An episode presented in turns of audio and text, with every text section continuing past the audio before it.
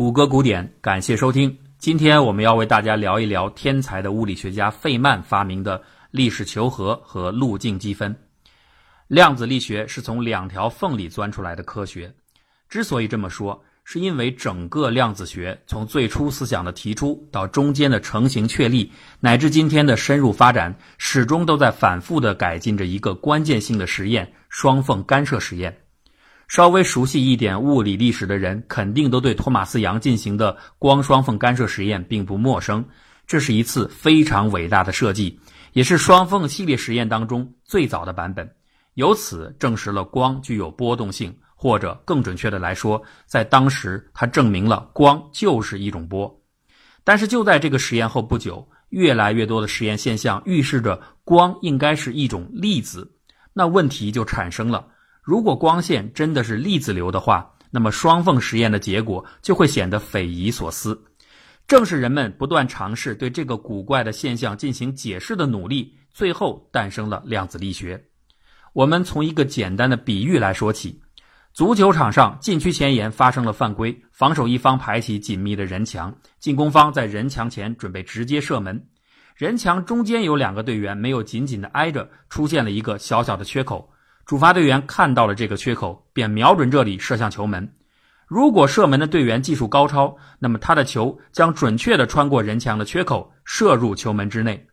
假设把这样一个任意球的过程重复进行多次，你就会发现，射入球门内的足球一定总是落在从罚球点开始到人墙缺口两侧章程的狭小扇形范围内。那如果人墙上有两个缺口呢？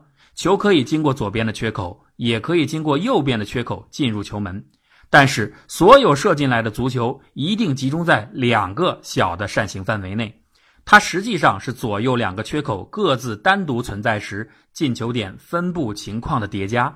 这一点呢很容易理解，因为它是经典物理学预测到的事实。但是接下来我们要进行一个理想的实验，幻想把这个足球场不断缩小，一直减小到电子的尺度。在这个超级小人国的足球场上，不可思议的情况就会出现了：落点的叠加率将会失效。当人墙只有一个缺口时，无论缺口是在左边还是在右边，它的结果跟上述的情况大体一致。可是，当人墙有两个缺口时，球门内并不会出现两个密集的足球的落点区。相反的，在足球的球门线上。会每隔一小段距离出现一个相对集中的落点区，而每两个集中落点区的正中央则完全没有足球射道。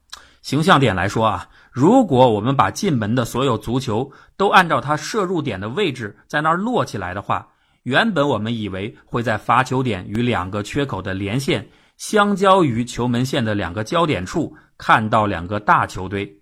结果呢？两个大球堆没看到，却看到了像城墙垛口一样分布的一溜小足球堆。这种情况就叫做干涉。干涉是一种特有的波动现象，用波动理论来解释那是非常合理的。但是这就意味着足球不能够再被当做一个一个的小型的圆球，而必须是一种弥散在介质中的波。发任意球不再是用脚射门，而是变为发出某种波。哎，这可能就是世界波说法的由来吧。发球的队员可以像刘建宏解说员一样，站在罚球点大声高喊：“进了，进了，进了，进了，进了，进了！”声波穿过两个人墙的窄缝后，在球门线上发生干涉。有的地方解说的声音很大，有的地方则几乎什么都听不到。这就是为什么那一次观众们在听完刘建宏的解说后，有些人会不停的追问到底进了几个球，有些人则表示完全蒙圈。大概啊，他们被干涉了。足球如果真的是一种世界波，那干涉现象的出现就是自然的结果。可惜的是，足球就是足球，不是嘴炮。随着稍后光电效应等实验结果的陆续出现，光的粒子属性逐步得到证实。那此时，上面我们提到过的问题就产生了：如果光真的是像射出的一大堆足球一样，那干涉的进球点分布是怎么形成的呢？为什么本来明确的应该出现在小扇形范围内的落点会偏移到其他地方呢？要回答这个问题，我们就要先说一说1927年维纳海森堡提出的测不准原理。这个原理是对微观粒子不确定状态的一种定量描述。粒子在位置方面和速度方面同时具备不确定性。两种不确定性的乘积不能小于一个非常小的常量，就是普朗克常数。这里所说的不确定性和宏观世界的不确定性含义是不同的。在射击的时候，子弹的落靶位置是不确定的；在投篮时，篮球也并不总是能准确的入篮。但是深究起来，这两种行为的不确定性是由于信息不完整引起的。如果我们能够精确地测量子弹或者篮球的初速度、角度、质量、空气密度等参数，子弹和篮球的位置以及它的轨迹是可以精确地预测出来的。微观世界里的不确定性就并非如此。无论用多么精密的仪器、多么先进的方法去测量，观察者依然会发现粒子的位置是不唯一的，是无法预测的。微观世界的本质就是物理量没有准确值。这个高度违反人类直觉的奇怪定律，引起了人们极大的不安。因此，他一经提出，物理学家们便竭尽所能去尝试推翻它。著名的爱因斯坦和波尔的大论战就是为此展开。然而，事实却是，对测不准原理高度的不信任，让他经受了物理学史上可能是最严酷的理想实验和真实实验的无数次挑战。但是到目前为止，却无一反例出现。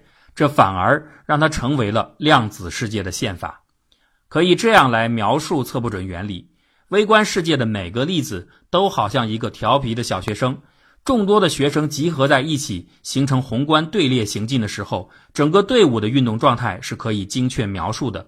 但是，当你把摄像镜头推进到队列当中的某个粒子时，这些小学生们不安分的多动症就会毫无保留地显现出来。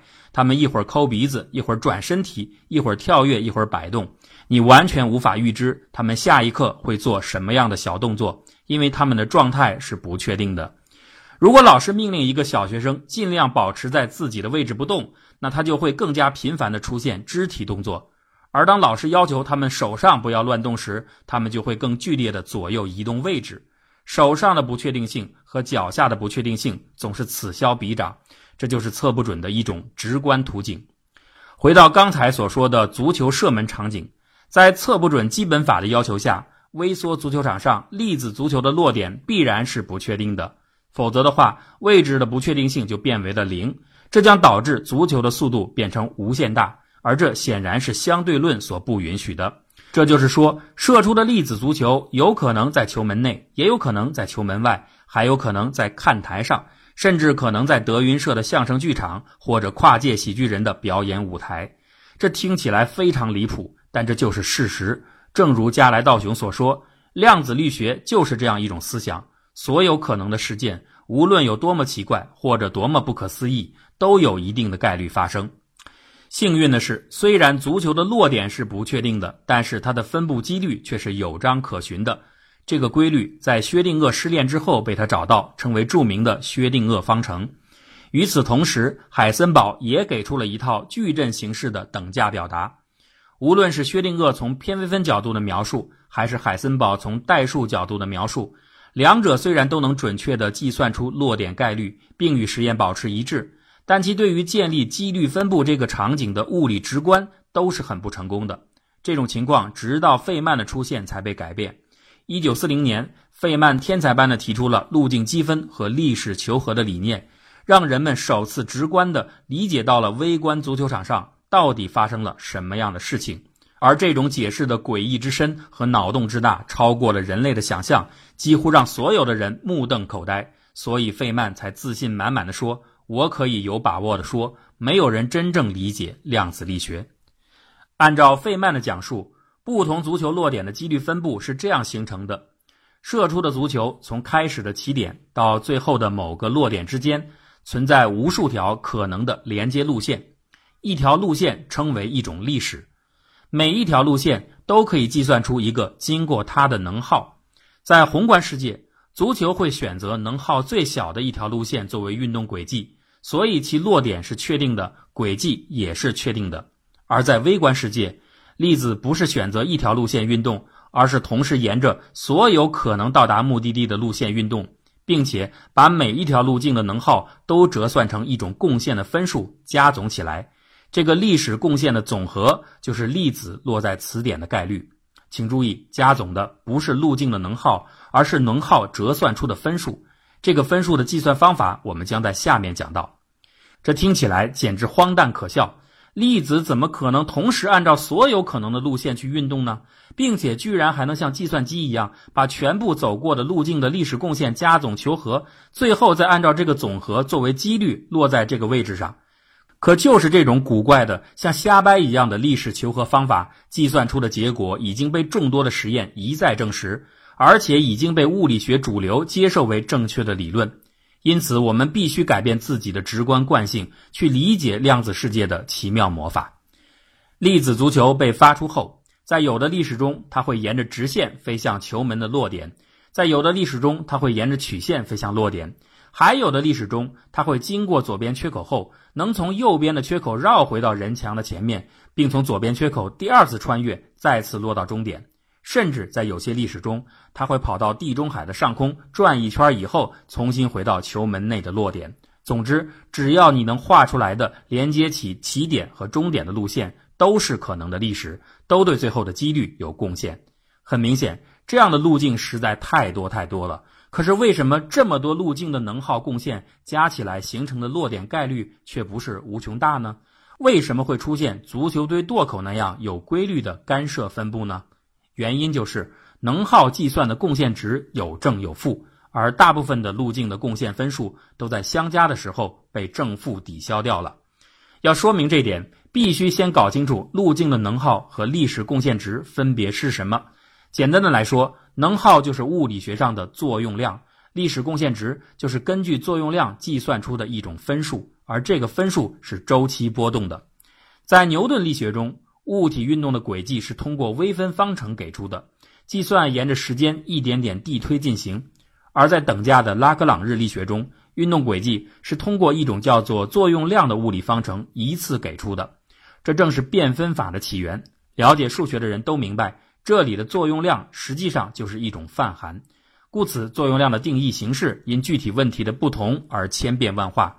但是，作用量的量纲总是相同的。都是能量乘以时间，这点呢就提示我们可以把作用量理解为一种能量在时间上的积累，也就是能耗。物体运动的每条可能的轨迹都对应着一个能耗，不同路径的能耗有大有小。真实的轨迹正好是使能耗最小的那条路径。通过适当的计算方法找到这条最小化作用量的路径，也就求出了宏观世界的运动轨迹。而微观粒子的运动情况完全不同。他们要对所有能够到达终点的每一个可能的路径计算能耗，并且把能耗按照费曼路径积分法折算成一种分数，这就是历史贡献。所有路径的历史贡献加起来，便产生了粒子到达该终点的几率。粒子到达其他点的几率也是用同样的计算方法。需要说明的是，上述的讲述中，为了表达的清晰，我们把宏观和微观的路径选择分成了两种模式来分别介绍。严格来说，这是不对的。宏观物体其实同样也是进行历史求和的，只不过当尺度较大时，历史求和的结果与最小化能耗算出来的结果是一样的。还有一个需要说明的问题是虚数 i 的作用。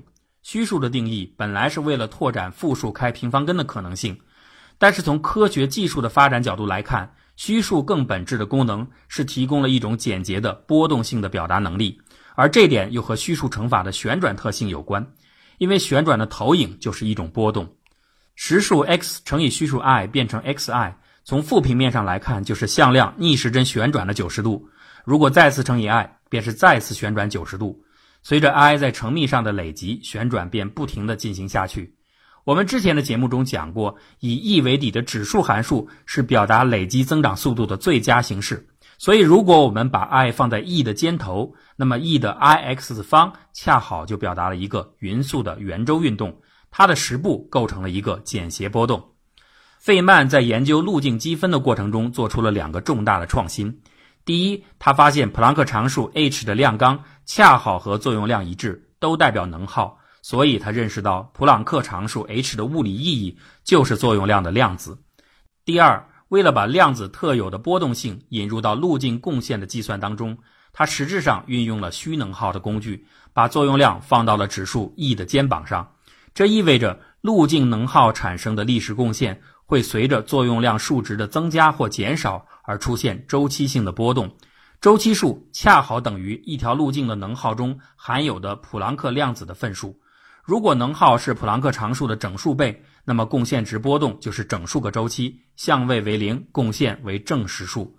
如果能耗是普朗克常数的整数倍加半倍，那么贡献值的波动就是半个周期，相位为派，贡献为负实数。通过这个描述，我们就可以知道，在量子力学中进行历史求和时，不同路径带来的贡献时正时负，好像一片振动的波纹，波纹的波长就是普朗克常数。在宏观世界中，设想存在一条历史路径为 L，与它极其临近的另一条路径为 S。由于 S 和 L 非常的接近，两者的能耗只会存在极小的变化。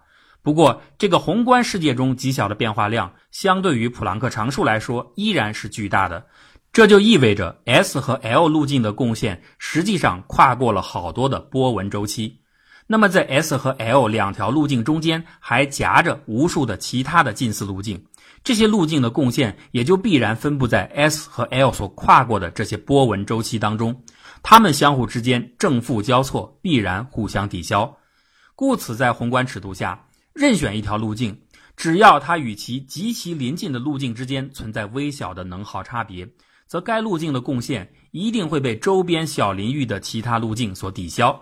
只有一种特殊的路径，它的贡献不会被抵消，那就是该路径的能耗与其极其临近的路径的能耗之间是没有差别的。换句话说。这条路径处的能耗泛函，它的导数应该为零，而这个条件恰好是最小能耗路径的约束条件。所以说，在宏观尺度下，历史求和的结果必然等同于能耗的最小化。那么在微观尺度下呢？临近的 S 和 L 的路径的能量差和 h 相比，已经不再是很大的数。S 和 L 之间并不能跨越多个波纹周期。S 的贡献也并不能被周边的路径贡献所抵消，而是会和能耗的波动函数一样，呈现出几率的波动。这就是量子力学著名的几率波产生的原因，也是微缩足球场上穿过人墙双缝的足球形成球队垛口的真正原因。足球同时经历了所有可能的历史，同时经历所有可能的历史。这句话不知道能否让你联想到平行宇宙？的确。费曼的历史求和思想恰恰诞生了一类平行宇宙的概念，把宇宙沿着大爆炸的逆方向向前追溯，直到普朗克尺度，量子力学将会发挥支配地位。而此时，粒子的历史求和就是对宇宙的历史求和，不同的路径将会导致不同的宇宙。费曼类型的平行宇宙和其他类型的平行宇宙相比，还有着更加玄妙的意义和作用。就像道格拉斯·亚当斯所说。无限多的小概率事件的驱动器是一种一瞬间飞越星座距离的奇妙方法，而不需要我们在高维空间中讨论来讨论去。用简单的话来说，如果饭馆已经做好了所有的菜，那你就不需要再琢磨做菜的方法。